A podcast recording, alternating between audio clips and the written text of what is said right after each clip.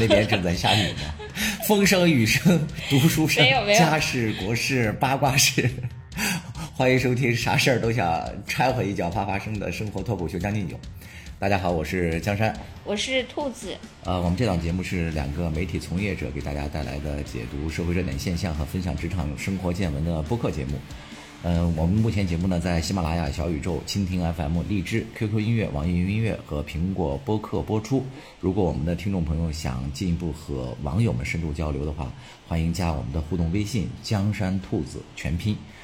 啊，这期节目呢，我们想跟大家聊一聊在十一国庆期间引发热议的河南南阳中原迷笛音乐节的事情。对，呃，其实今天真是一个那个，你不是刚才说什么家事 国事、天下事、呃八卦事，确实是。你看今天我们录是星期天嘛？对，然后呃，今天首先那个从家事来说啊，就我们这个节目，呃，做了上期节目以后，我又被那个各种网友喷了一顿，然后其中有 那个我们的呃说到的这个主人公的粉丝吧，估计可能有来喷的，然后还有一些是我觉得是路人吧，可能因为我的那个发言特别的随意，呃，就是我感觉就是我。怎么说？就是我的真面目。我我在 不是偶露峥嵘，是 周瑜那个演不下去了。对，我就是我的那个真面目，偶尔一暴露呢，就震惊到了很多路人。所以我觉得，呃，通过这个反应呢，我就要呃自我检讨。然后我我得到了一些认知和成长。最主要的那个认知就是，我终于理解了那些呃主持人啊。呃，什么那些深夜谈话的那些主播呀，他们为什么都是这么温柔，这么循循善诱，然后或者是一副那个冷静客观？因为那个呢，就是这么装，因为这样最 就就像我这样，不是这么装，因为这样的话就是。最不会被喷嘛，就最安全。才知道啊，因为我是装了三年了，我容易吗？因为我是素人啊，我没有接受过你们那些教育，或者说，我即使是呃，就是偶有听闻，我也把那些视为一些洗脑嘛。然后呢，你只有在现实中真的摔了跤、疼了，你才知道，哦，原来人家这套祖祖辈辈留下来的这个手艺活儿，真的是呃。挺挺是那么回事儿的，所以今后我准备装一个那个假专业了。嗯，但是是有问题的，一个节目总要有一个人是真面目嘛，所以接下来我和兔子的人设要颠覆了，以后是兔子温柔，我来，动不动就发作，露出我的真面目，我倒要看看兔子，你这个兔子尾巴能藏多久。另外，那个今天呃，对对对，今天那个其实呃，我们说的这些呃，就。比如说今天说的什么迷笛音乐节啊，等等等等，这个就算是发生在我国的等等事吧。其实今天还有天下事嘛，就是呃那个巴以冲突嘛，其实也挺大的。对，又开始。对，我也那个吃了一会儿瓜，然后就有有人不是号称什么第六次中东战争又要开始了，啥啥啥的。这个呢，我因为才刚开始，我们就先不说了。真的是让炮弹先飞一会儿。嗯，这都是不是子弹了？对，都得让炮弹先飞了。然后，呃，我们今天就说这个迷笛音乐节这个事情。其实，嗯，我觉得这个话题呢，像我我自己对音乐节其实特别不了解。就听我们节目呃久的人都知道，我是一个音盲。就首先也不怎么听歌，然后也那个唱歌也五音不全，然后也不参加任何线下的音乐活动。但是相比来说呢，江山是一个资深的音乐爱好者。和音乐主持人，嗯嗯对，但是我我感觉你还是正统派是吧？就是是不是你对音乐节这个就是这这种狂放型的线下活动，其实接触的也不是很多呢？呃，是这样啊，就是在这期节目之前，我应该温柔的说，对我是一个传统的主持人，但是现在我不是要以真面目来给大家交流了吗？我应该狂野的说，no no no。你不知道真正的我，真正的我，午夜一来临就露出獠牙的，没有。其实我对这个摇滚的音乐节这块还是略知一二吧。就中国刚开始办音乐节的时候，就原来我最早在的那家叫外企吧，那个网络公司还是办过、参与过某一家这个著名的音乐节的，现在还在活着的那个音乐节，我还参与过。是草作为？我们当时，嗯，这就不说具体的那个哦名字了。嗯，就是我去参与的时候，当时还见见到了几个呃还比较有名的一些大腕儿嘛，就比如说现在的那个什么韩红，嗯还有呃周迅他们，当时都去参加过那个音乐节。我还作为我们品牌方的代表，近距离跟他们一块儿接触，在休息室还接触过，也见识了他们的那个打牌的风度。所以各各种音乐节我还多少接触过一些。但是你说的对的一点是，像这种特别，因为像尤其是咱们今天要说的这个迷笛音乐节，它是最早发源于中国地下摇滚乐队的发源地，叫北京迷笛音乐学校，是他们创办的一个真正意义上的摇滚音乐节嘛。所以他们这个摇滚音乐节的好多演出的，嗯，这个就是大拿，或者说还有一些现在正在当下正在崛起的，它都是很多是地下摇滚。所以这一类我接触的还真的确实不是特别多。嗯，这个你还是所以啊，你就是一个正统派嘛，因此我啊，对对，我就去问了咱们为了叛逆，想那个摇滚也摇滚不起来。哎，对你这么喜欢音乐，但是你对摇滚乐其实一般是吧？我是把它作为流行的，就谁最走红，我是知道这些音乐的。你比如说像这次迷笛音乐节上有几个，我还都是很知道的。比如说那崔健就不用说了，是吧？他是去参加这个迷笛音乐节了嘛，南阳的。还有一个我说的你可能也不知道，就是叫九宝的，哦，不知道。他有一首歌特别红，叫叫《特斯河之赞》，咱们有一些网友可以去听。其实你一听，你马上就明白，哦，原来这是他们唱的。因为这个歌其实在这个抖音好多那种就摇滚风十足，只要一想拍什么赛车或者怎么样用的都是他们的音乐。还有一个就是只要一拍旅游，就必须要出现的那种风光的第一配乐，就那个旋律是当当当当当当当，你看是小号，小号一响。月下登场，对，还有那个，我觉得这几年把我唱的，就是一度落泪的，我好像在咱们节目里头原来也用过，就是那个许军的，他参加过中国好歌曲，呃，反正啊，还有还有最近我用的特别多的，在咱们那个节目配乐里叫翠梅，这个乐队我也用过。当然啊，近期用的很多音乐啊，被咱们很多粉丝呃，被很多听友给喷的啊，就是和你一样。你是由于发言这个 露出了真相，被某些那个黑粉啊小小的 diss 了一下。我是长期被他们给喷，但我不在意。我觉得是这样，就是人嘛，就是要自信。就他们越是喷我，可能有些人就越是喜欢吧。我绝对不会为了那些特别喜欢我的人去改变自己，让那些不喜欢我们的人怎么怎么样左右我们。那这样的话，喜欢我们的人不就白喜欢了吗？这是我的观点。我现在就是这么自信，那由于 就是这么犹豫。由 由于咱俩这个角色扮演，所以我必须要把那个话题再拉回来嘛，因为这都哦，对，现在该成你拉话题了，我开始东拉西扯了。哎其实其实我就是说一下这个摇滚啊，我就想问一个问题，因为我对摇滚一概不懂。我以前对摇滚的唯一的认知就是来自于我两个朋友，就其中我有一个男性的朋友，特别是个文艺青年嘛，特别喜欢去参加什么草莓音乐节、迷笛音乐节之类的。就为此我还草莓音乐节还好吧？就迷笛是特别的。呃，为此我还问他。他，我说这次南阳的这个事情，就是最后的这些呃偷抢这类的行为，在那个各个音乐节常见嘛？他说非常罕见，然后就甩了我 两篇那个分析文章。其实看来他他也没什么观点，就甩了我一篇六神磊磊的和一个海边的西塞罗。然后我跟他说，我说这俩人我都极其不喜欢，都看过了。好，不要给我看他们俩的。然后我另外一个朋友呢，是也是他挺喜欢摇滚的，这是个女性朋友。我记得我以前曾经说过，她跟我说，她说她觉得摇滚对她来说最大的呃作用就是治愈，因为是在她最痛苦的时候喜欢上摇滚的。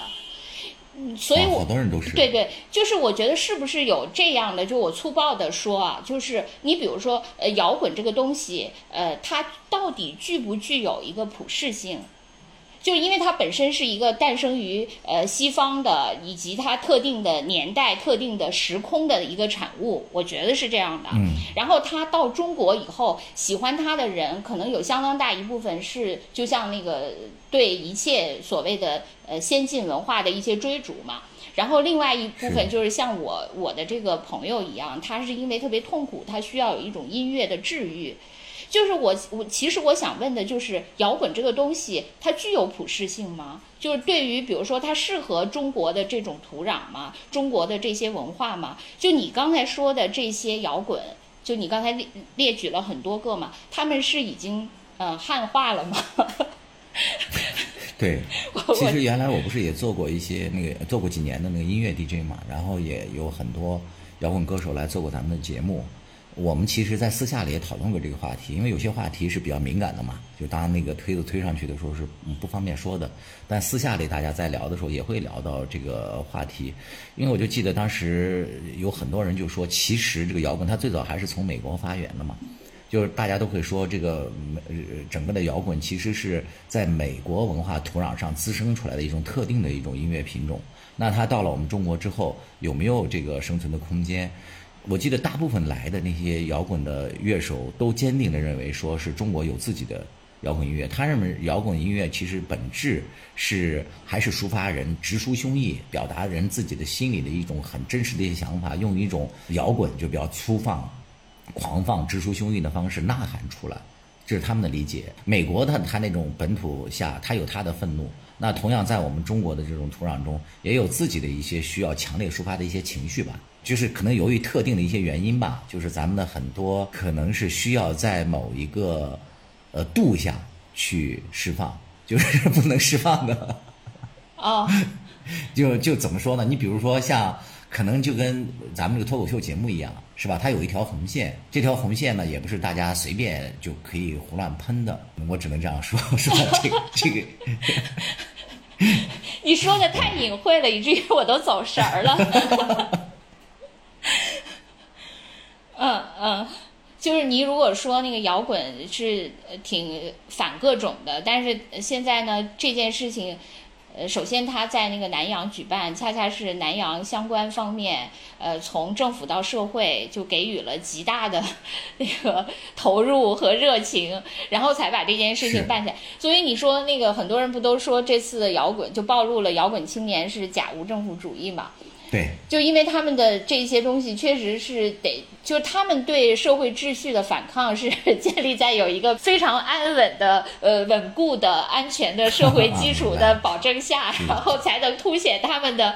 这个反抗嘛，当他们的理想照进了现实之后，发现他们自己是最受不了的啊！对呀，是啊，不是很多人，这个是这件事情，就是大家可能网上最流行的一种观点嘛，就是所谓的真的那个无政府主义，那个和假的 无政府主义遭遇了，打了个遭遇战嘛，然后最后这边就溃不成军嘛。我先花个几分钟给还有些可能还不了解这个事情始末的听友介绍一下啊。就是这个音乐节大概是在九月二十九号到十月二号举办的，呃，刚才兔子也说了，就是整个的南阳政府，包括底下的老百姓嘛，就有点是在效仿，就是之前的潍坊的那个烧烤，就大家也都做出了很多贡献，让这个全国各地的乐迷来就享受了一次，尤其是在中秋节和这个国庆期间嘛，就享受了一次音乐盛会，呃，而且他们举办的这个地方也是就是露营啊什么都比较好的一个地方。他们南阳人的母亲河是叫在独山白河，在这个附近，然后结果呢是在最后的一天，然后就发现了这个失窃事件，就有很多网友就开始曝光，说他们这个音乐节结束的呃时候呢，就是现场啊露营区就很多财物都被盗了，他们拍的那个视频也都非常的。形象嘛，就是有些人说他去上了个厕所回来，说连帐篷带他的内裤什么的都 都被偷走了，就还有很多音乐迷，他因为就是长期去这个迷笛音乐节嘛，他就集了很多这音乐节的一些。呃，纪念品什么三十多条那个手链什么的，这些都全都丢了。因为这些东西，其实从绝对价值上来讲，有些像这个金银饰物啊是比较贵重的，还有照相机、嗯计算机，有一些像这种纪念品，其实也是挺值钱的，有上百起吧这种失窃事件。呃，当然这个南阳市公安局还有卧龙区的公安分局嘛，他们也成立了专案组，然后根据他们的报道，也是抓获了一些。偷盗的人吧，包括一些赃物，他们也都给缴获了，然后也还给了这个网友，然后也公布了一些处理信息。按照他们的这个公布的这个信息是说，呃，当时是有人在网上造谣，说这个音乐节结束了，说这帐篷什么的没人要了，大家赶紧去取吧，引发了当地的一些农民嘛，就去以为是就不明真相啊，这是这是官方的解释是这样的。然后这个事情呢，当时呢就在呃一些社交媒体上就引发了极大的热议。当时在微博上吧，据说就已经大概有三四亿的浏览量，然后超过几万的评论，然后一度也成为各大媒体报道的一个最热门的一个话题。这个事情呢，其实本身我和兔子当时在这个国庆期间，我俩就讨论过一次，但是很快就没什么声音了。我我以为就过去了。然后那第二次引起我关注的时候，我去看是有两个事情是同时发生的。一个是南阳当地的有一个广播节目主持人，有一个女的，一个女孩，她就含泪发了一段视频，说有这个黑子故意黑我们河南，黑我们南阳，说你知道我们这次有多努力吗？说我们的这个市委书记有多辛苦，有多久没休息了？说整个音乐节结束了，什么在这个门口一一和大家握手道别，什么就说你们这样对得起我们的什么什么努力啊等等啊。他就开始就越说越伤心嘛，就觉得很委屈，就痛哭流涕。然后当时这个事情是被很多媒体就转载了。然后与此同时呢，然后南阳的音乐节组委会又发布了一个声明，但他这个声明啊，我觉得真的是嗯一言难尽。他那个评论里面就说我们什么什么这个发布了这个很多消息，你看底下有多少什么呃黑粉在评什么傻叉太多，他就直接把这句话就打出来了，就是完全不认为自己在这个组织上有什么纰漏嘛，就直接认为这些呃网民就是情绪太暴力。什么什么的，就完全嗯不理解，就是就好像不值得为你们办什么，就这种态度。然后就这两件事情嘛，又再度把这个事情有一波给掀上去了，然后导致的这个事情已经持续这么久了，依然在热议。然后紧接着就是各大网络大 V 都开始跟进。对，其实我是呃看到那个呃官方的那个声明，就说是因为有人发布了啥啥那个消息误导的消息嘛，就是谣言之类的，然后导致了这。呃，下面的这些行为，但实际上我我是认为这个说法就是一个一个怎么说一个折中，呃，或者说有点和稀泥，或者是有所掩饰的一个说法嘛。因为那就像上次说的那个，我这个呃就是逻辑兔又上线了，因为。他那个行为里面有很多情节，就是证明这些人并不是被谣言误导了。如果说这个谣言说啊，那个已经结束了，就是呃，好像官方就说你们可以去拿东西。如果是真有是这样的，他不是有一段就是说，呃，警察他们把那个呃用各种东西拦截，因为那些人在拆墙翻墙嘛，然后警察和志愿者就用各种东西拦截在那儿，然后而且对他们进行围追堵截，就是说不要去了。如果说 是呃，因为警察志愿者他在某种程度上是代表了一种官方的这这些那个声音嘛，没错。如果他真的是说那个是被这种呃谣言误导了，当那个官方出来以正视听，说你们不能再这个抢了，不能再拿了，那他们应该立马停手啊，对不对？是。但是没有嘛，没有，所以我觉得，所以我觉得这个这个呃官方的这个发布，哎，我这样说是不是又有问题了？这能这么说吗？没没有问题，说的都是很客观的事实啊。就是确实，我觉得跟真实可能有有一点有一点差距吧。他可能也有一些，就是给给这个事情有一个那个有一点装饰吧。反正我我是认为这这点是呃挺不挺没有说服力的。呃，然后那个南阳的这个女主持人，就是她说的那个里面，就是更是槽点太多了。我觉得这个女主持人，啊，这个女主持人真的属于，可能她她确实不太高级黑啊，对，真的是低级黑吧？我觉得因为高高红低黑呃，因为我觉得她说的那个里边确实是充满了那个槽点，就比如说她的，好像她主打的是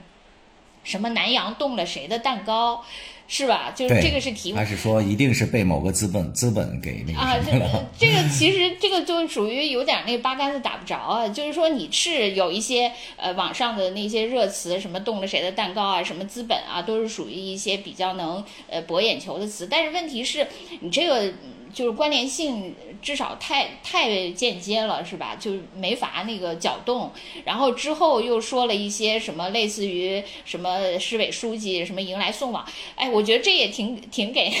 那个领导招黑的。就是首先人家就会说你本身它是一个民间的活动嘛，是吧？你你只要是说你你政府搭台，民间唱戏嘛，你政府比如说很多人就是就是批评者就认为你介入太深。是吧？你介入太深，然后最后呢，你就导致一切就你本来是希望这个能成为一个政绩，结果没没想到成为了一个污点。其实你本不本可以不这样的，如果你不是介入的太深。然后从这个女主持人的角度上来说呢，就是她这种。哎呀，就是这种谄媚 领导的口吻，就言必是领导的喉舌，领导的发言人的这种，哎，反正也确实，呃，真的就是那个，就是媒体以前特别爱被人诟病的，就在他身上已经就是显露无遗，可能已经刻入了他的那个说话思维的那些方式嘛。对，我觉得真的，呃，太太招黑了。确实，我看到很多人都在骂嘛，说你这个河南的南阳的这个领导，说你该干的事儿不干，你其实大可不必去亲自跟每一个人握手。首先就是大家也不觉得跟你握手有什么荣耀，其次就是说你如果坐正后方吧。整个的保安把什么事情给搞好，不是更有意义吗？假如说按照你们的说法是有人散布谣言，你们这时候不是应该赶紧的，就是发布这个你们官方的这个声明，以正视听吗？就不要把这个事情再步步的这个引向恶化，就说领导也没有真正的干自己该干的事情。嗯，就是这个地方官员吧，有时候他是想学习其他兄弟城市的一些先进经验，这个这个动机是好的。但是有时候呢，就是学不到这个精髓，经常就学了一些皮毛嘛，就学表面。你比如说潍坊的那个是吧？人家上上下下的一起来办怎么怎么样来办事儿，来什么，然后到了他这儿了，他可能就觉得那我也得事必躬亲，我也要亲自去如何如何。嗯，另外就是可能烧烤啊什么的，虽然虽然烧烤这件事情。就是东北就说 烧烤我们才是正根儿，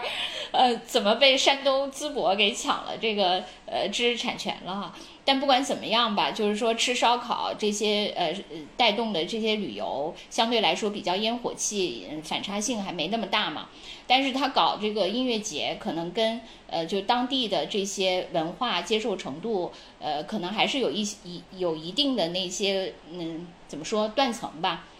呃，可能也导致他这件事情会出现这些呃，相对来说就是对比特别强烈的一些场面。没错。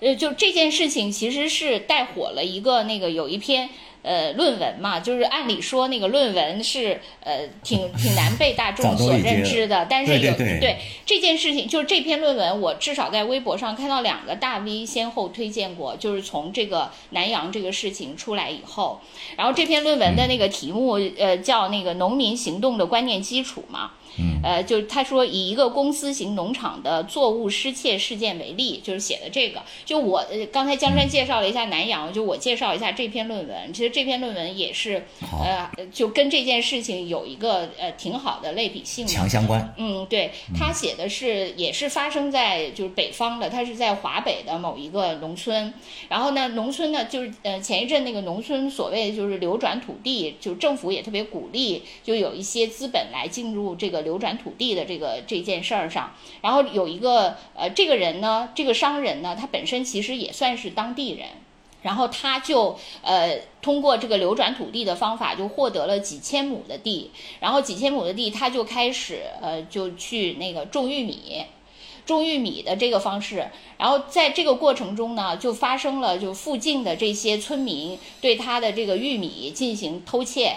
然后就偷的还挺多的，据说反正损失七十万这样的，呃，七十万人民币这种程度吧。然后这篇文章就是他就是来分析这件事情为什么会这样，因为他就是说以前也有很多论文去分析这些农村，比如说土地流转啊、农村资本进入啊，或者有一些企业呀跟那个的关系，包括政府。但是呢，那些呢，它主要是从比如说资本方啊什么的，呃，或者是呃呃政府的政策啊等等等等这些方面，但是。是呢，较少从农民自身的这些行为的心理上面去分析。他这篇文章呢，大概就是从他对很多这个农民进行了这个访谈，对，特别生动。就他这个里面有呃很就开头他对这件事情做了一个综述，其中有一点，就比如说他大概那个呃偷窃的那个参与的呃偷窃的时间是是什么时间会，比如说发生在晚上啊，那个或或者是反正就夜深人静的等等，或者是你的那个发生的这些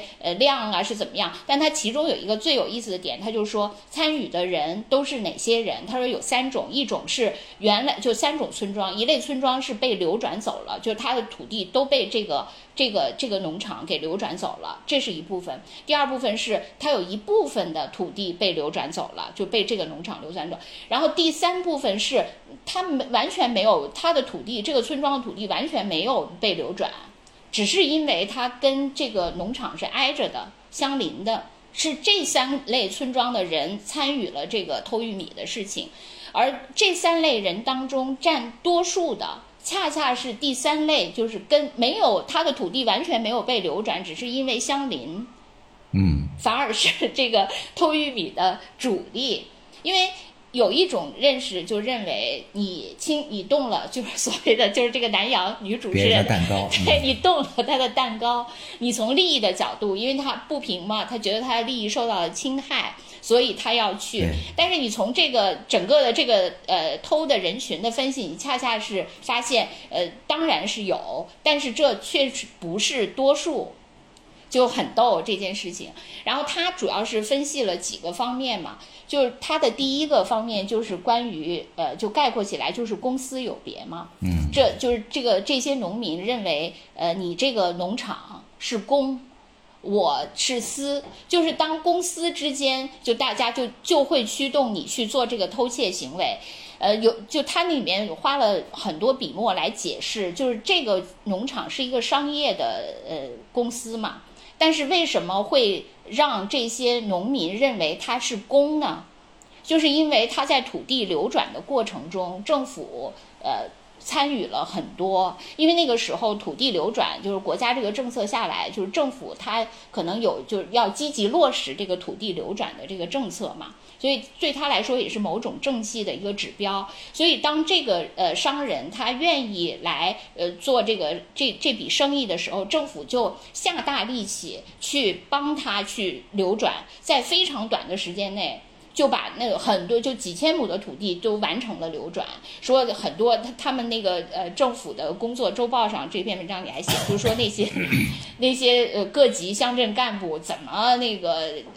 呃就是顶着烈日什么去做各种那个农民的说服工作。然后在多短的时间内就完成了，说很多人汗如雨下，鞋子都能倒出水，等等等等，这样就给这些呃农民造成印象，这个就是一个官方一个政府的行为，我跟他之间就是一个公和私这种对比。其实他说到这一点的时候，我就感觉啊，真的会有这个问题，就是当你去拿集体或者公家的东西的时候，你不会有呃愧疚感，因为我就想起来，我觉得我好像也干过这种事情。是吗？对，就是当来时忏悔一下。呃，就是当时呃，就是住在呃，就第一份工作就是住在一个呃一个那个央媒的大院里，然后就集体宿舍嘛，是是我也住过的那个吗？不是那个吧？呃，是是是那个另外一个，就是另他的另外一个大院儿，是是那个，但是是另外一个大院儿。然后他那个里面呃那个食堂嘛，然后我们当时是住在那个就筒子楼，就那宿舍里。然后当时我们就 那个冬天不是要吃涮火锅嘛，就会自己买买那个羊肉什么的。然后后来想起来，哎，菜忘买了，然后就会去那个食堂偷一颗大白菜。因为他们那个呃，以北方的那个大白菜不都是呃晾在那个对对对，都是那个就随便一拿就是。我我现在那个来分析我自己当时的那个心理，其实这件事情就是我跟我当时一起偷白菜的那个人，我还问过他，就我看到这个这篇文章以后，我说我说你还记得咱们当年偷白菜吗？你是你觉得你当时是一种什么心理？他说。嗯没地方买啊，着急用啊。然后我说啊，我说你不是跟、这个 跟那个这篇文章里的那个访谈这篇的那文章的个完全一样。对一模一样对，因为这个里面有一个访谈，就是对，就是有这个加玉米是吧这个作者呢，他呃遇到了一对年轻夫妇，正在这个呃偷玉米。啊，然后他他说的是就问他拿玉米啊，拿拿玉米，对他们不会使用“偷”这个词，他说正在拿，然后他就问他为什么拿，他说因为他妻子怀孕了，所以呢就就想吃玉米，呃，因又那个没地地方方买买，这不就是 顺便就拿了吗？我说着急吃，所以可见啊，这个真的完全一模一样。但是我自己就是来分析我自己的心理，我觉得就是，嗯，我我觉得我自己的心理确实是，就是第一，我觉得我作为一个呃这个单位的一个人，我就拿一颗白菜对单位毫无损失，嗯，呃，我是确实有这种心理。然后另外一种心理呢，就是，呃，有一点儿也不值什么钱吧？不是这个，另外还有一点儿那个干坏事的刺激感。哦。我觉得从哦，我、你还追求这个呢？这个有点颠覆我的认知。你在节目里怎么不多颠覆一些呀？我们早都红了，我颠覆了，我上期不就颠覆了吗？也气速就要收收回去，不行，多偷一些。我觉得那个我确实是有这种，我自己分析是这样的，我不会用什么，因为我着急用没地方买什么这类的。其实我我觉得也可以有地方买，是吧？哎，你你也说这没有那么个，你说这嗯个，我补充一个小插曲啊，别打乱你的那个节奏。你先记着你的这个叙述到哪儿了？就我在小的时候，我们当地是，呃，还没有完全的联产承包的时候，我们当地就是连队嘛，就那种嗯国有农场，然后它是按照连队建制的，每个连队都有统一的什么那种菜地班或者什么。我小时候大概是六七岁吧，跟我表弟有一次，呃，春天的时候，春夏之交，然后路过那个菜地边，我就看到有个茄子，当时就是各家就是还都没有吃过茄子嘛，我就实在太想吃了，我就把那个大茄子给摘下来了，然后跟我表弟就拿回家了，然后被我妈发现了，然后我妈就呃很生气，就勒令我们送回去，我当时都快难受死了，我说这个回去我怎么送回去，多难堪，我就坚决不，然后我妈说那她就送回去，结果当天晚上那个茄子还是出现在了我们家的 餐桌上，餐桌上。对，其实我我也有，我也承认了，从小就有，七岁看老那那那为什么还会出现在餐桌上呢？这个不是更大的点吗？为什么？对，就是我妈其实可能就是吓唬吓唬我吧，让我知道是不对的。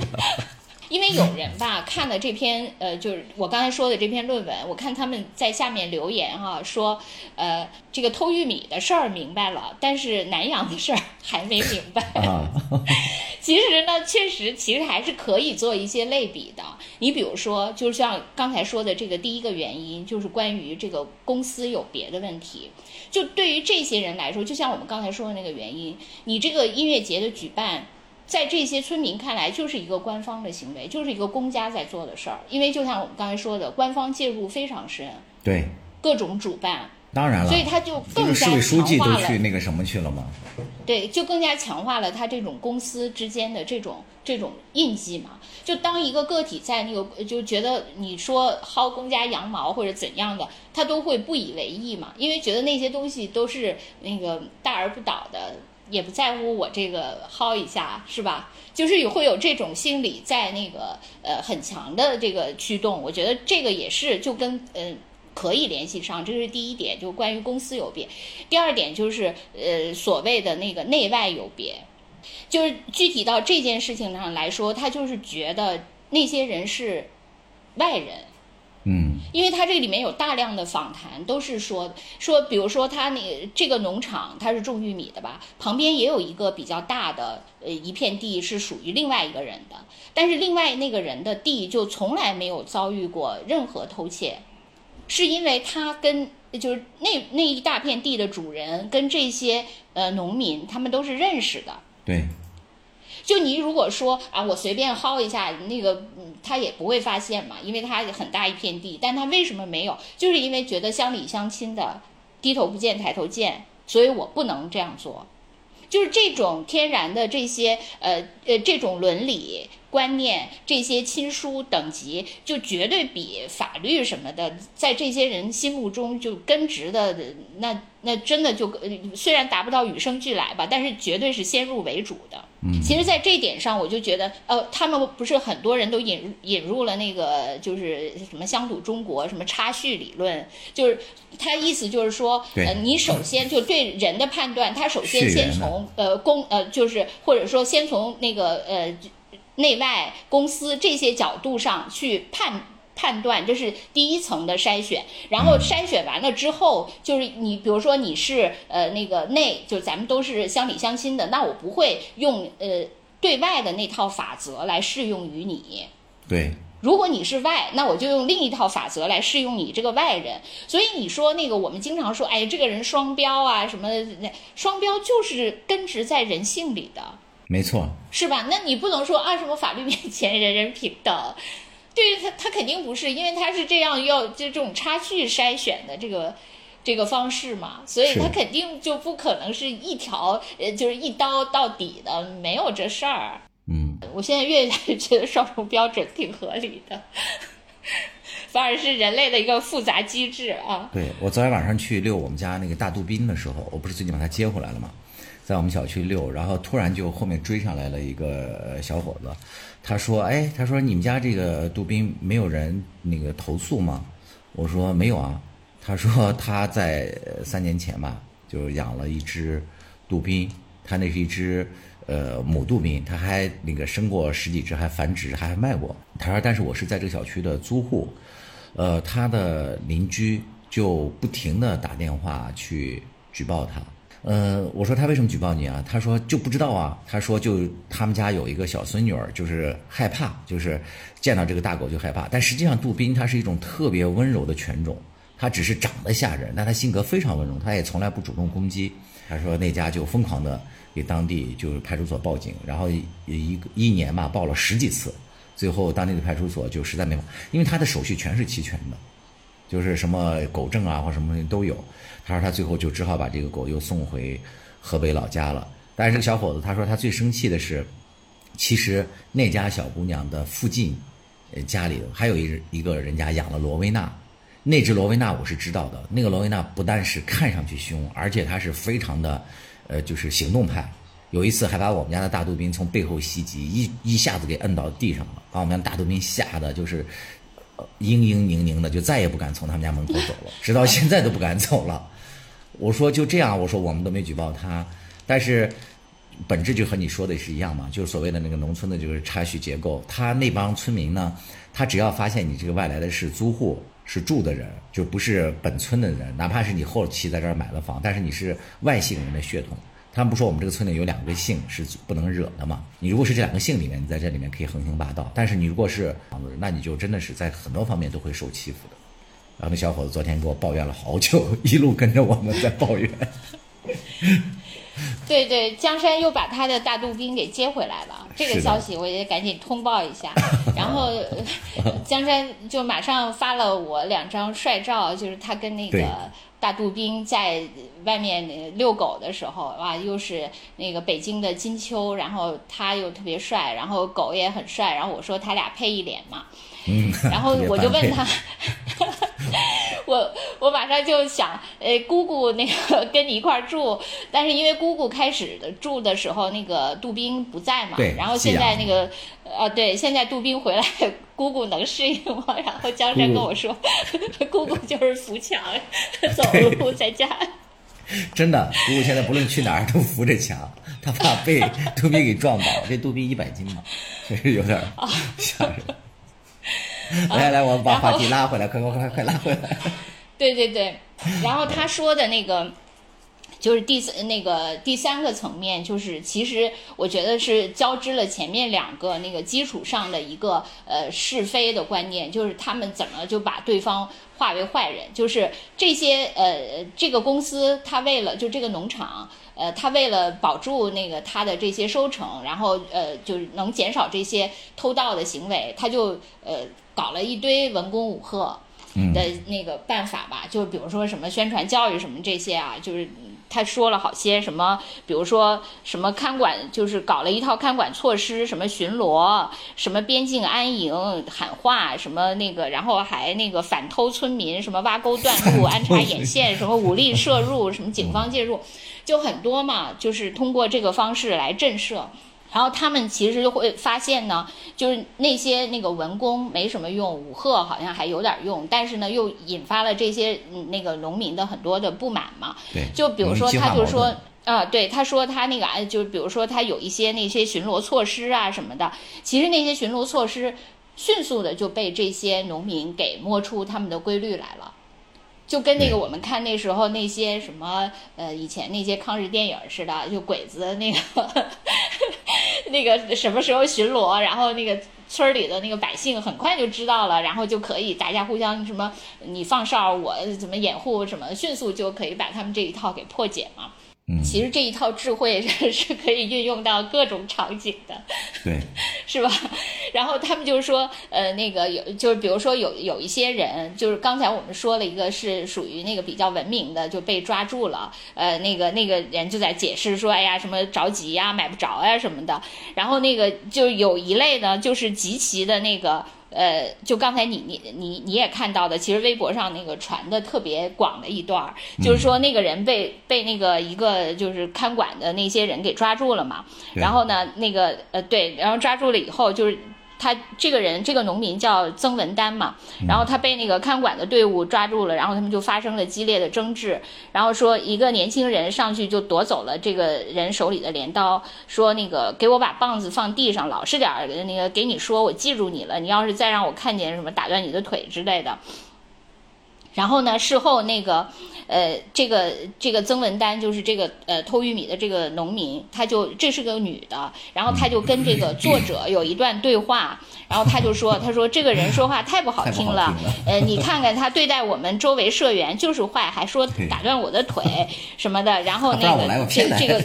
呃，对，然后这个这个呃作者就说说他这样说话确实不对。然后这个曾文丹就继续说说是啊，他刚才要跟我说一句说大姐呀，你看我们这儿种地的也不容易，一年忙忙乎乎的，其实也不挣钱。这玉米你要是拿了就拿着吧，回家喝糊糊去，也没几个钱，下次别了哦 哦喝糊。”糊去，说也没几个钱，下次别来啊。他说他要是跟我说这个，你别说那个，我再来这里拿棒子了，我当时就给他放下，我都不好意思拿走。谁有？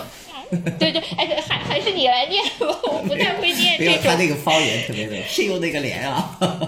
我还得劝劝我们庄上的舍院。对，他说还得劝人家都别来了什么的，然后就这段被那个呃，就在微博上有人截图嘛，然后我看那个下面的评论的主流就是那个，你看 他要是真的这么像你说的，呃，就是嗯，就是说这个看管的人真的跟你这么客气，你看你下次是不是那个还来？你肯定还来，所以就是说这些呃，怎么说农民的这些皎洁吧，就呃是嗯，他们的也是他们的那个跟他们的淳朴都。共生的，所以这个事情真的就是一点，你你比如说，你说这个农民他呃对外人他可以是去偷东西，但是他对那个自己的村民又特别特别维护，又特别特别的热情。然后一方面他在某种情况下他特别淳朴，另外他又很狡猾，是同一个人。就像很多人还说，就说那个不是呃这次南阳就很多人说那个志愿者。特别好，就是特别什么免费提供，呃，什么那个盒饭，就参与的那些乐迷也说嘛，什么一身泥水，人家还让他去搭搭那个出租车，也不嫌弃他，呃，怎么样都还行啊，对对，都很好，就平时也是对他们特别热情什么的。然后我看有那个微博的那个评论，就说说，呃，这些人你遇到的这些好人，可能是和和后来那些那个。呃，盗抢的那些人 是同一波人，对，就是有这些这些非常那个矛盾，但是又是一体两面的事情。我我为什么觉得那个这件事情跟那个江山还特别有关系？是因为这篇文章他写的是一个农场嘛？对。但是江山小的时候就是在一个那个军垦的农场里长大的嘛。嗯。就你们周围呃。老乡，有没有这样的去偷你们的那个呃农作物的行为？呃，有吗？有类似的吗？作为一个在这种类似的农村长大的孩子，我最想说的就是还是一个意识问题。这些农民，他脑海里的这种意识是千百年来从这个从古到今流传下来的。包括刚才兔子讲的很多，它其实都是可以从农村意识这个角度去切入。那到底农村意识是什么样的？其实它是非常复杂的，尤其是在现代化的这个社会，就是中中国整个面临着整个网络时代的冲击，还有一个就是整个社会都在被压扁，流通也特别快，就不同的人都会到统一的一个场景下去面对面的去发生一些事情。那这种冲击就对所谓的这种农民意识，它是非常巨大的。其实我们那边还不算完全的真正的农民，是因为我的父辈他们全部都是经过部队化训练的，就有点类似于现在的这种，他接受了一些呃现代化的一些教育。就这帮人，不论他原来出身是不是农民，但是他在部队这几年是真的。就是什么，比如说爱国爱党啊，还有纪律性的这些要求啊，还有对于集体于公于私的这些界限在哪里，他们是有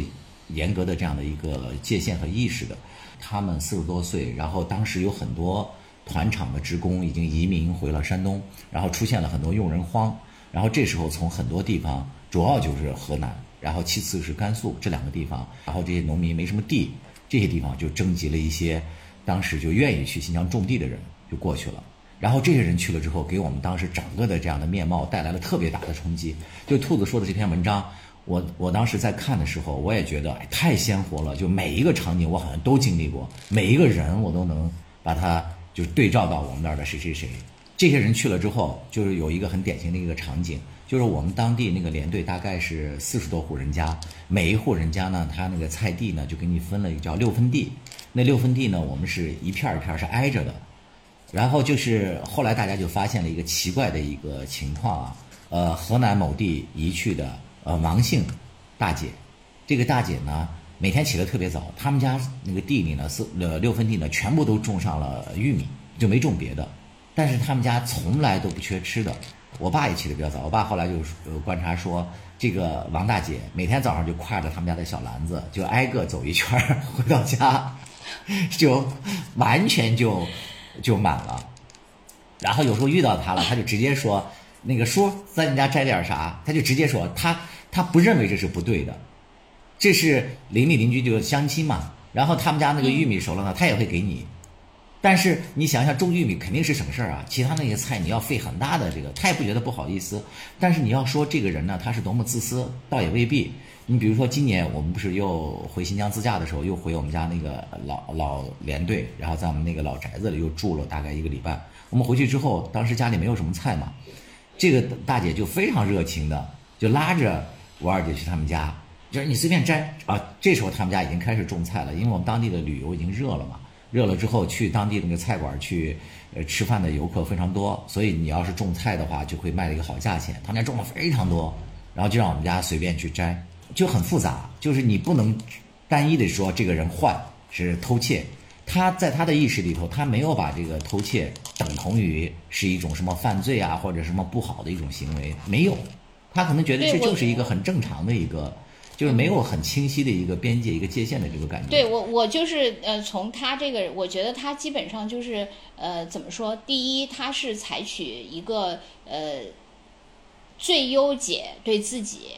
就比如说，像当年大家都比较贫瘠的时候，那他呃最优解就是他种一种最容易种的，然后呢去跟别人做一些交换，虽然在这个交换里他是占便宜的。是的。因为它是很容易种，也比较便宜，别人是不容易种的。但是呢，他通过这些，就是呃，他虽然是低价，然后别人呃弄了别人一个高价，但是它里面又搭了一些人情，对，是吧？等于他的所谓附加值就是他的玉米再加上他的笑脸什么的，觉得乡里乡亲大家也不好驳开面子，然后他就通过这些嘛，当时对在那种情形下对他来说是最优解。然后进入到第二个阶段，就现在现在菜开始值钱了，以前你种。难种的也卖不出价钱，不都一样，还不如种便宜的。然后现在那个种了一个，因为现在能卖它价钱，所以他就会种很多菜了。然后这样呢，他又可以获得一个最大的利益嘛。他其实都是在任何结合选择最优解，所以这个人很聪明嘛。非常聪明，他们家现在日子过得也非常好，就是因为这个王大姐的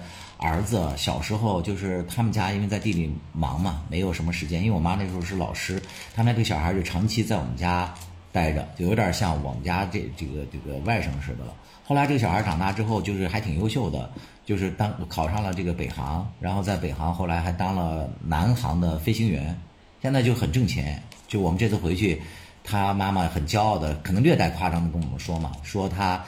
年薪两百多万。我听完之后就特别羡慕嫉妒恨，我就回来问我的机长朋友嘛，然后我这个机长朋友 说绝不可能，国内没有机长能达到这么高的，就是戳穿了他的。但是就是你可以看出来他的这个农民的这个意识里，他也有一种那种嗯自尊感或者是怎么样，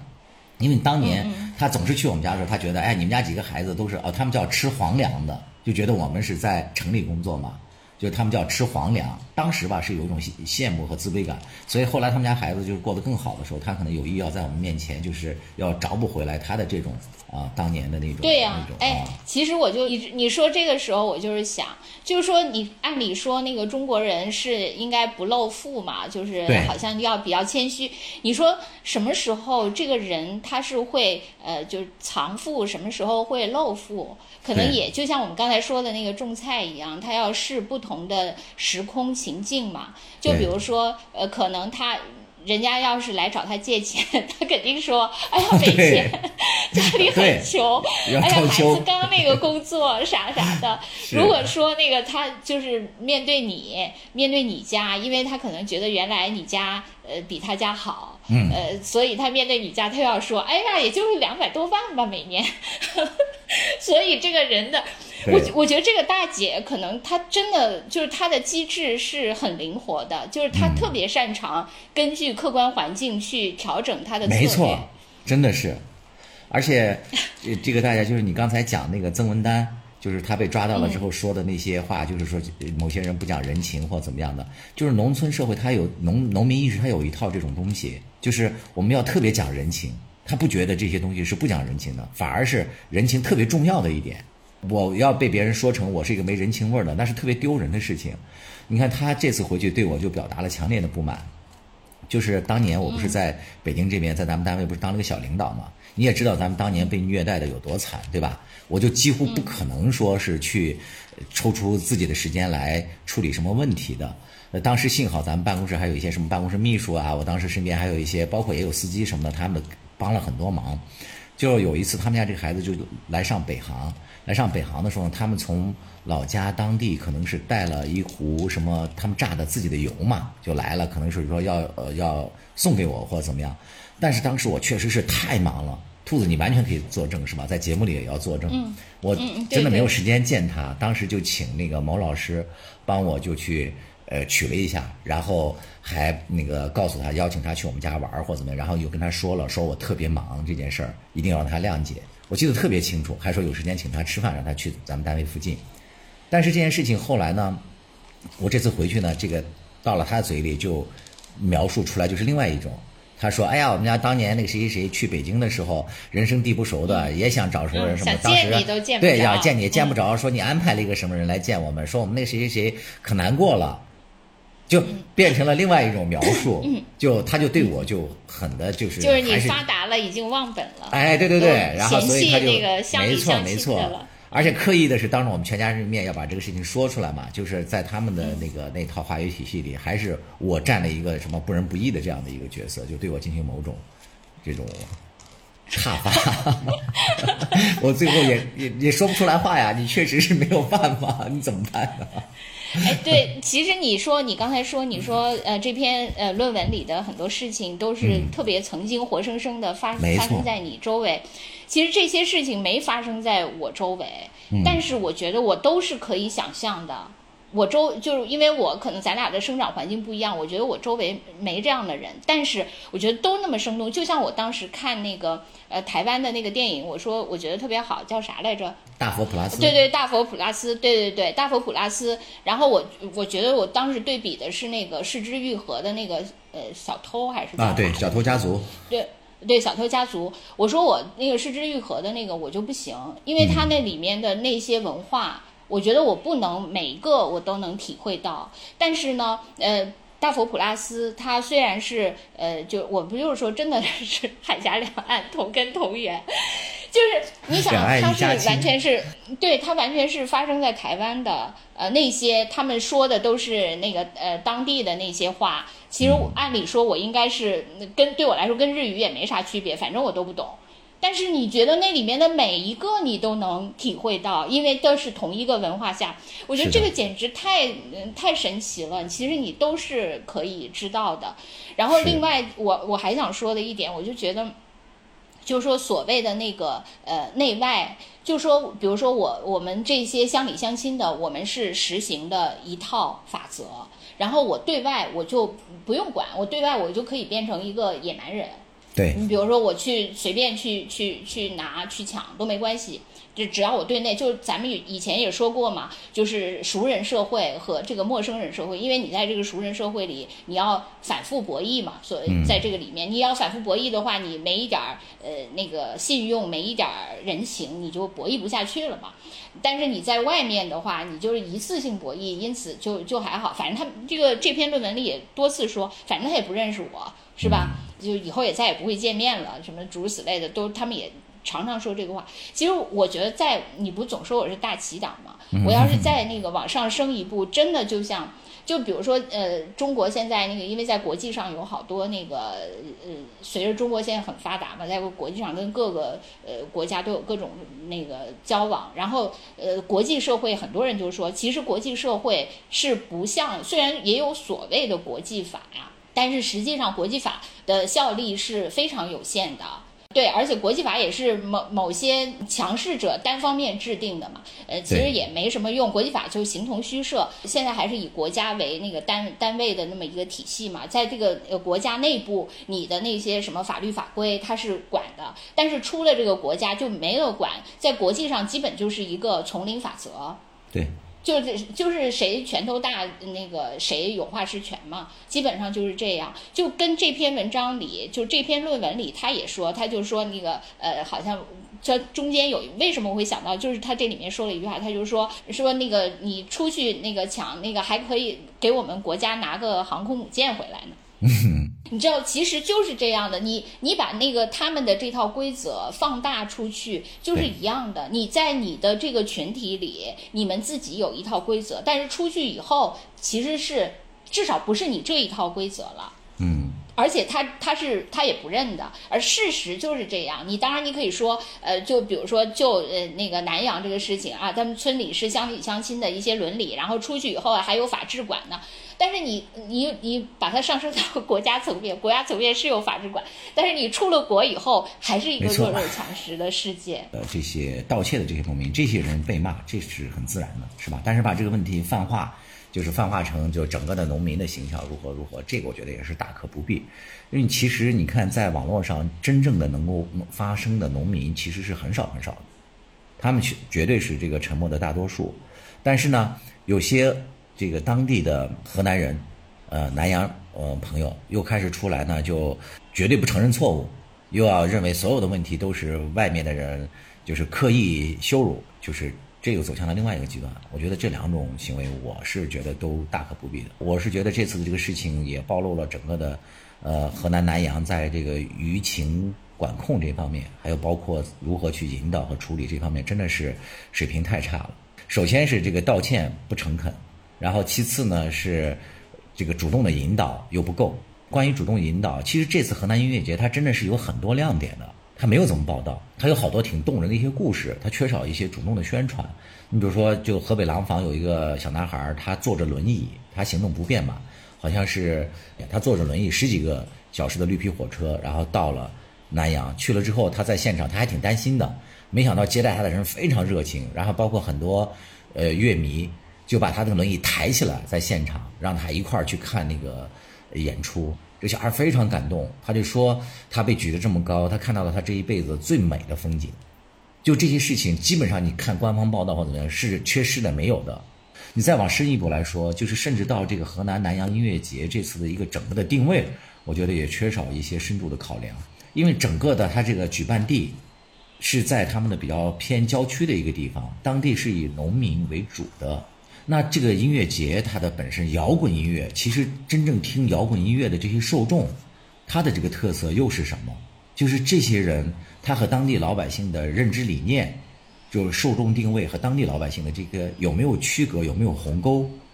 就是如果有，那我们该用什么样的行为？怎么提前解释，或者说做一些普及啊，或者是怎样的？如果发生了冲突，一些预案是怎么样的？我觉得这些东西都缺少深度思考。就是最开始我们说的，就有点刻意的模仿啊，比如说潍坊那一块儿，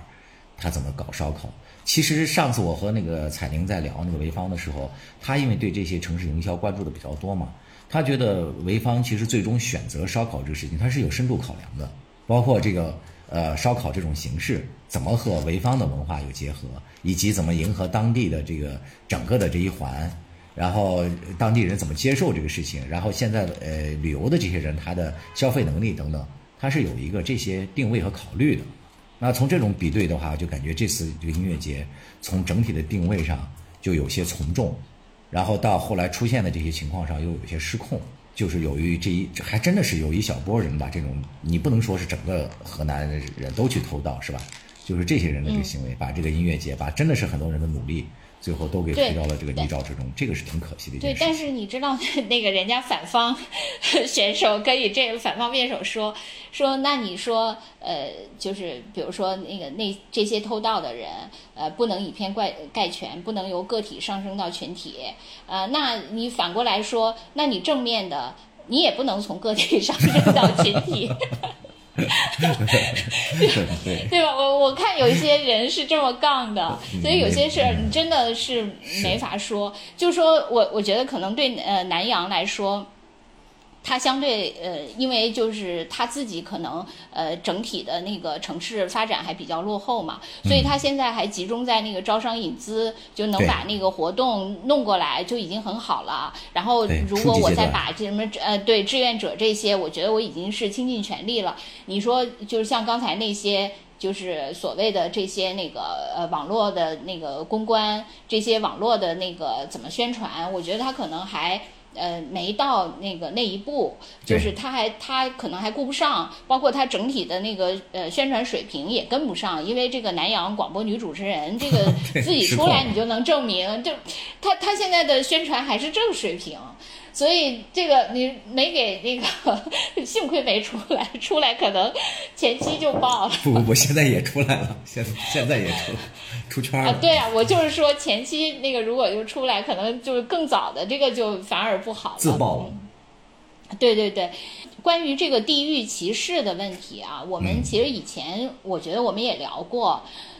怎么说？我觉得有有时候也挺难那个避免的，因为每个人都是从他自己的呃认知，就是他自己进呃接触了什么人，然后来呃来判断吧。然后包括你那个呃收到的一些那个社会上的一些信息，你比如说对河南人的那个一些刻板印象吧，就是说对河南人的这些印象，嗯，其实你自己是没法不受影响的。假如说你我跟你说一个小笑话。就是我们这次回去，然后就结结识了有一个司机，那个司机是哈萨克族嘛，他就经常，但是他对他们的那个本民族的文化可能了解的不是特别多。我们经常就跟他聊什么时候，他不知道，他就特别不好意思，他就自己羞愧的说：“哎，可能我是个河南哈萨。” 这个梗你可能不知道能不能理解，就是因为早些年在新疆的那个假货大部分都是河南产的，然后河南人在当时最早去的那一批行骗确实行的太多了。我觉得可能我不知道在外地怎么样，反正就是河南人在新疆当地的名声是极差的，对，所以连以至于哈萨克族都拿这个来自嘲了。我 我跟你说，就是这次简直太多段子了。嗯，你看，就从那个，比如说他们说什么什么三国的时候，不是因为南阳吗？啊，对，躬耕于啊，躬耕于南阳什么的，就开始啊，就开始拿这个来说什么张飞什么关羽的这些，不都开始说嘛？对。然后我看那个还有一个人在那说说，呃，你们不要这样说河南人。说我上大学的时候，宿舍三个室友都是河南人，我们住的。四年东西一样都没少，还越来越多了。你看，这都这就都是这种，真的就是高级黑马，就是简直就没有办法。其实我我觉得你你不可能不受这个影响。你比如说，呃，就我刚才想说的，假如说你的那个工作中或者你生活中出现了一个河南人，可能你难免会用这些呃去去首先去勾勒他、猜测他，肯定有就没法避免。但是呢，你在现实呃那个。实际相处中，你可能还是会发现真实的自己，真实的他。当然，你可能又很不幸的说，哎，果然就是，果然就是某某地人就是这样的。这个也是有一定的概率的。然后最后人形成了一些印象嘛，就很多人他也来分析，就是说河南他为什么会是这样，比如。最近还有人特别，其实之前就有人说，就是关于那个黄泛区的概念嘛，嗯，对，就说黄泛区人民，他们呢，就是由于也是一些历史，确确实是每个地方你也不能完全就把它排除，就是说，哎呀，因为我们讲平等人那个，呃，我们每个人都是那个，嗯，不能什么歧视别人，但确确实实每个地方它都是就好像像年轮一样，呃，或者说它是一个那个所有积淀，然后积淀到现在的一个。化合出来的一个产物嘛，我觉得每个地方都是，就是它只不过每个地方因为它的那个历史的这些时空遭遇不同，然后就最后大家形成的这个化合物有所区别。你像河南，他们不就总用黄泛区，就是说等于说河南历史上就总是遭遇各种天灾，然后呢可能啊 对，然后又又有。呃，不少人祸是吧？就比如说什么历史上什么要把什么口掘开什么的，这些不就是天灾叠加人祸嘛？是吧？就是这些就反反复复的造成，然后这个地方最后它可能确实是呃就很苦难，然后造成我也听过一些呃人在在那儿描述，就是河南人他自我解析，呃就是河南他为什么是这样，就是他也是认为就是这种地理概念，就是确实就地理决定论是非常重要，因为他把你投掷到了这个地方，对，必然是历史上的苦难太多了。对，就跟其实你完全可以想，我觉得地理决定论是非常有呃，就是非常有道理的。就像一个人，他把你投掷到一个什么样的家庭，就像投胎一样，那你在这个家庭里生长，你其实是不可能不受这个家庭的影响。这跟那个地理决定论基本都是。差不多的那个辐射的那些概念都是一样的，所以你受这个地方的这个地理概念，因此它由于这个地理它形成的里面的种种的这些恩怨情仇都会叠加到你的那个身上。还有就是一个地方如果历史特别悠久，我觉得难免这个里面就真的是泥沙俱下。你当然你可以说一个悠久的文，包括我们自己也是悠久的文明嘛，是吧？然后还有什么？比如说我以前生生活过的伊朗、什么波斯文明什么的，还有埃及啥那些印度什么的，就这些文明它是挺悠久的，但是它悠久那个当然是证明它很有生命力，这个是包括什么我们从什么光辉灿烂里面有很多什么瑰宝什么这些我们就不说了，但是呢，确确实实它就是也是就假如说它原来是一个那个。呃，一一块顽石，然后它在岁月的河流里不停的、不停的打磨，然后最后打磨的它很光滑，它才能这样下来。如果有的过于那个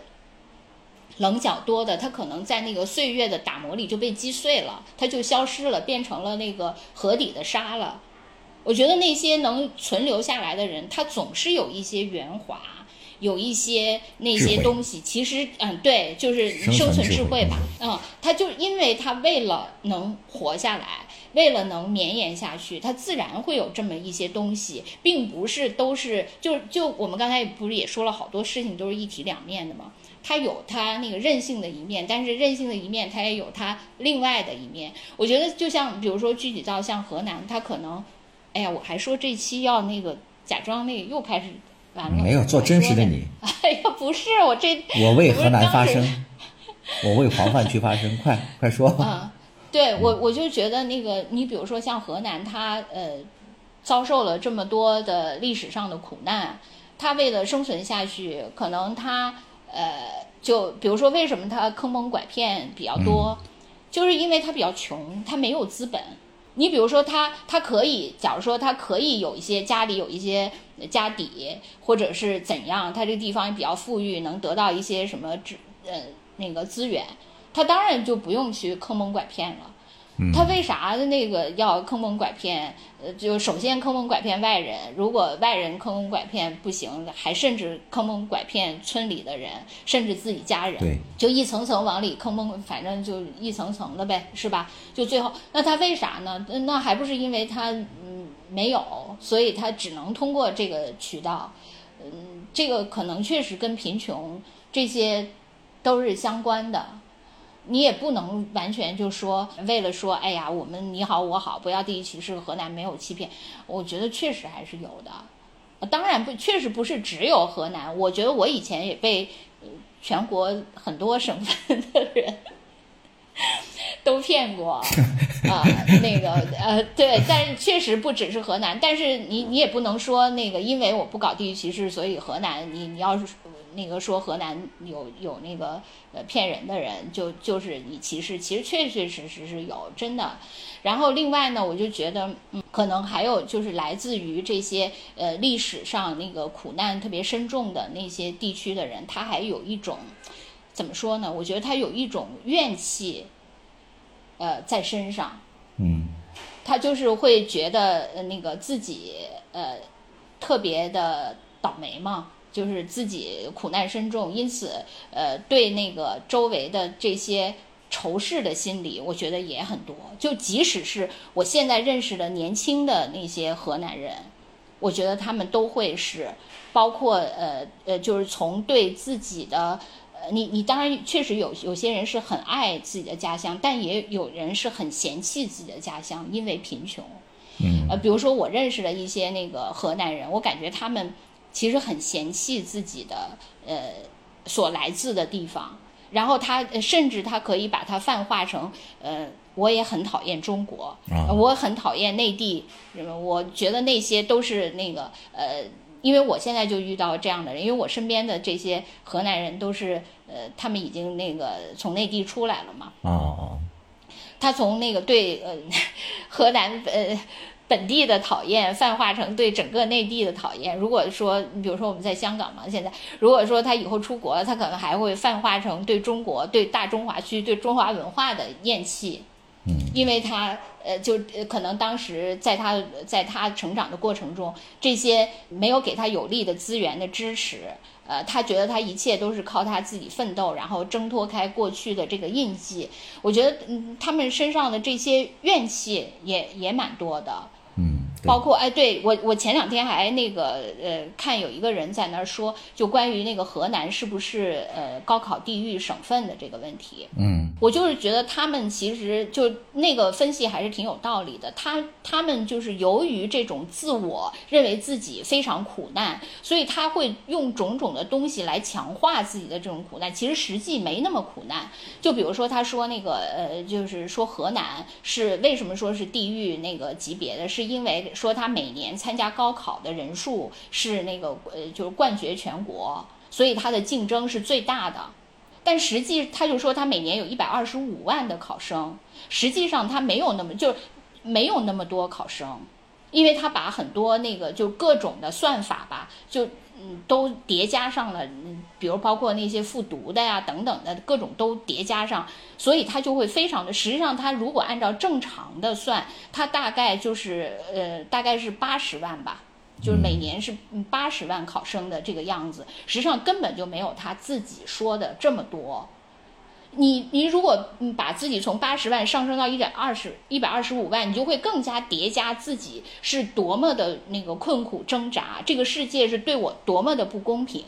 嗯，可能不光是河南吧，就来自于很多呃奋斗挣扎不容易的人，他其实都是会呃强化自己的这种心理。我和兔子说了这么久啊，我觉得可能大家不要又开始给我们两个泼脏水了，就认为我们也是什么地域黑什么的支持者，坚决不是。小小的报一个那个个人隐私 是吧？兔子是知道的。对，我的此生挚爱，他就是一个河南人，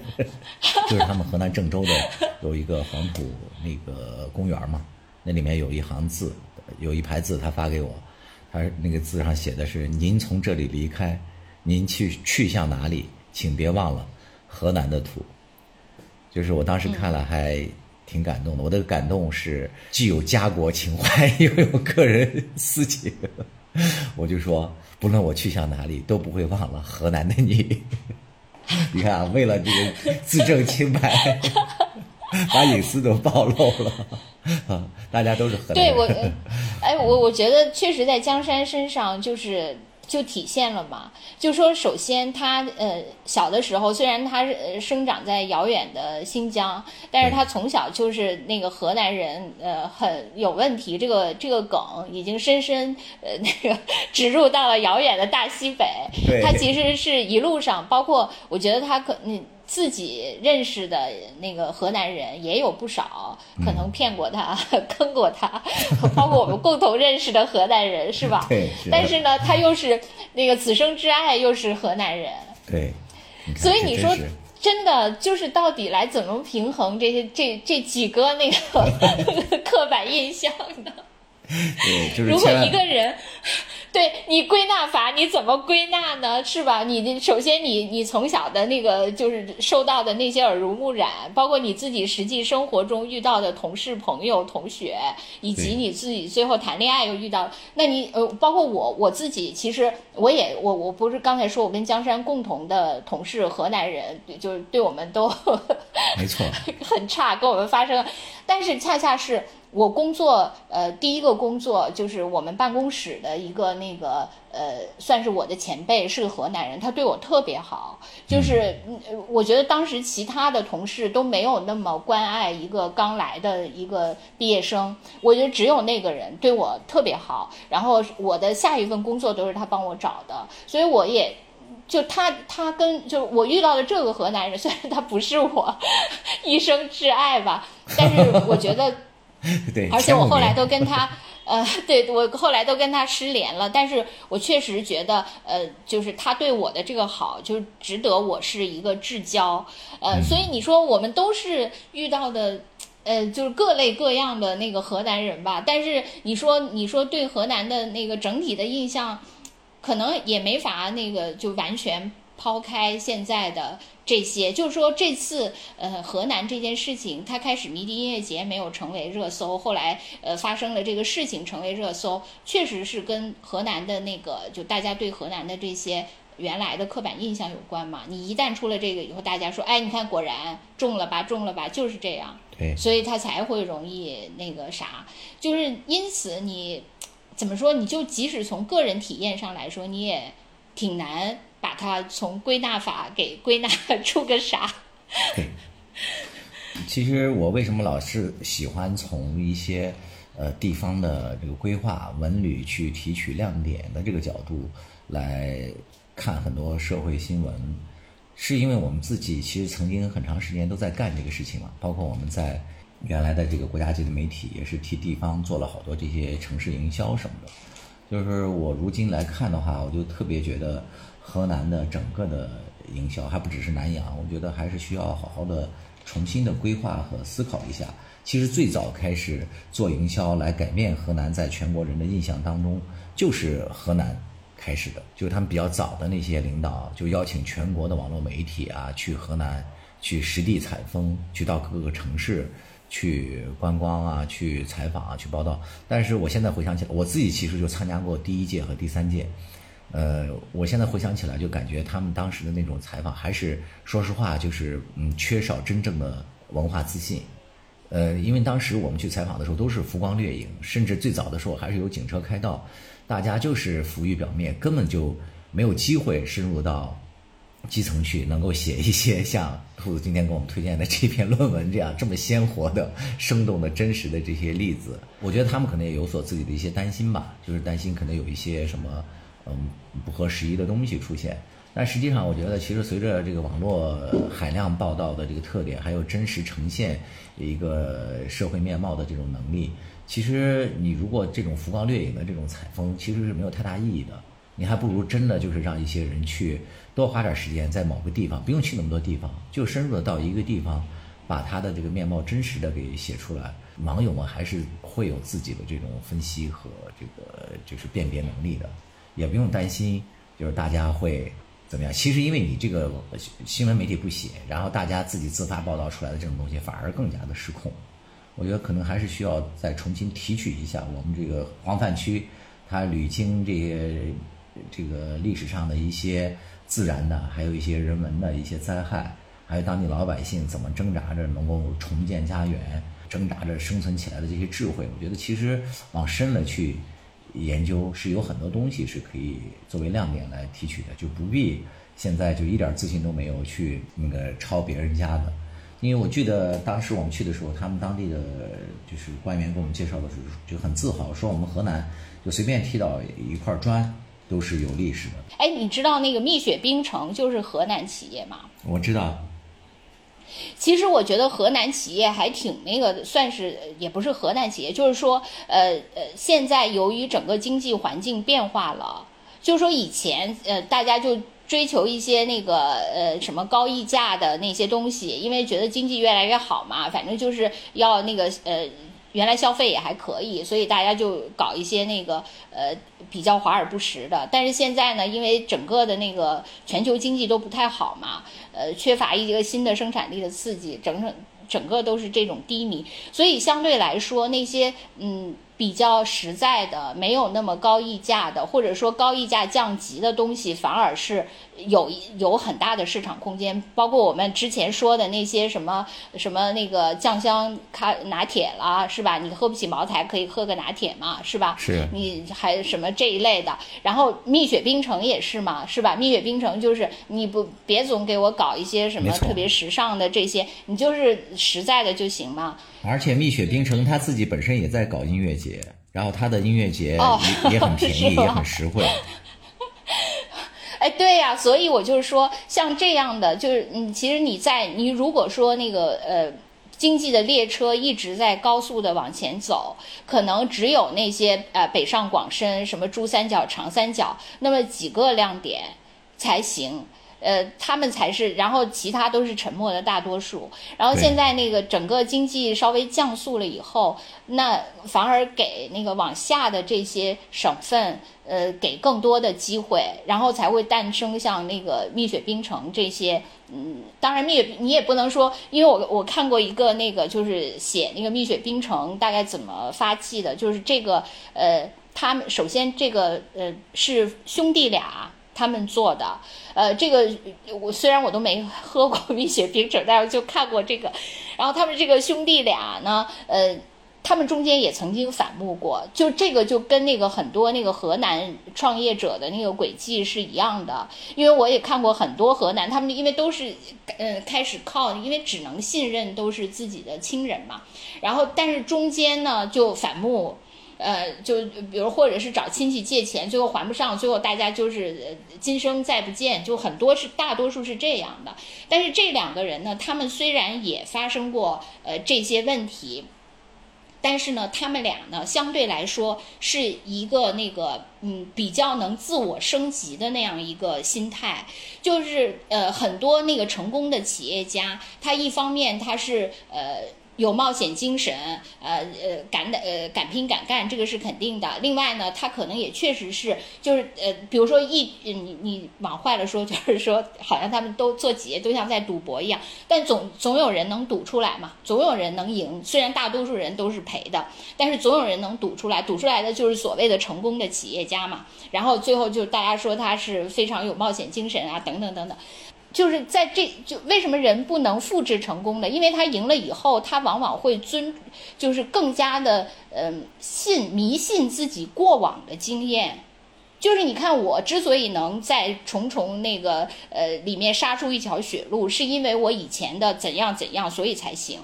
嗯，而那个蜜雪冰城，它其实整个在那个各种呃的选择上，包括它其实没有采取那个加盟的那个模式，因为那个加盟的模式，你后来就很快就失控了，就嗯很多就倒闭了。它其实还是呃。采取那个控制那个生产原料那一端，所以它才能现在比较稳的还往上，就没有为了大干快上就一味的那些还是比较稳，而且它也在学习一些比较新的那些管理经验。对，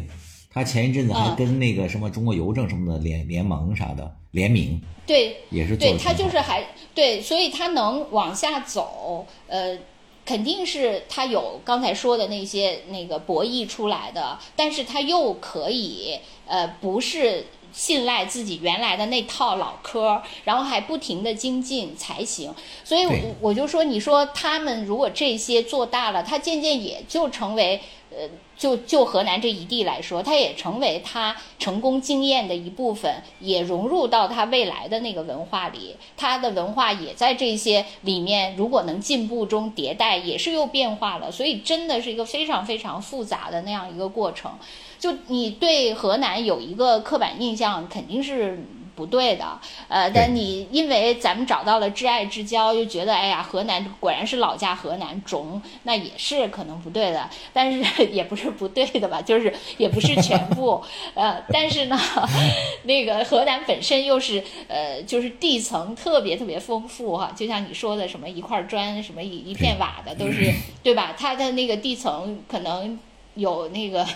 几几千米后叠堆叠出来的那些东西，然后这些东西呢又还不停的往上堆叠和变化，所以真的是个超复杂的过程。我觉得听听你说完之后，强烈的建议这个以后的什么这些迷笛音乐节，干脆就直接跟蜜雪冰城联合办得了。蜜蜜雪冰城 在武汉办的那场叫冰淇淋音乐节，他就是嗯在那个音乐节上就也推出了自己的好多的一些品牌。就是他们那什么雪盲人偶啊，什么都随处都可以见。然后他们的那个洗脑歌曲也动不动就播放。然后在音乐节现场还可以买到他们自己的什么呃蜜雪冰城啊、幸运咖啊，还有相关品牌。然后歌那个那个演唱会也都挺不错的。那演唱会的票价也特别低，因为音乐节今年基本上票价大概都是三四百块钱吧。然后他的那个音乐节嗯不到两百，就是乐迷都是评价非常好的一个。就而且他的刚才听你说完，他的管理经验有这么丰富，直接干脆就是吧，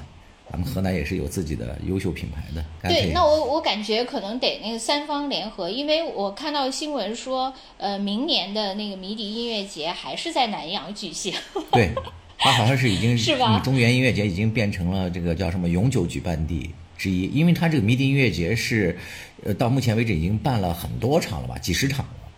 他在不同的地方都办过，所以明年就是可以由那个南阳这个地方那个主办，然后蜜雪冰城冠名嘛，是吧？我觉得完全可以，对，是吧？我觉得也许明年，明年可能就有个新面貌了。反正我是觉得，呃，这件事情本身也是一个切片。你说，呃，他那个本身迷笛音乐节这个事情，就是中国在那个整个。就是欧美文化冲击下那么一个产物哈，就觉得我们自己也得有一个跟欧美这么先进的音乐文化一样的那么一个音乐节，是吧？然后呢，他又跟那个河南这次又跟整个中华文化底层的那个东西又碰撞了。然后按你说的，咱又引入了这个 蜜雪冰城这样新的样态，所以是不是本身谈笑之间就给人做好了。联姻了，要不那个明年咱咱组局吧？可以，对我就可以带我的挚爱和你 一起去去那个泥泥地里插秧了。他们那个因为举办的时候不是还有雨水，然后整个的地。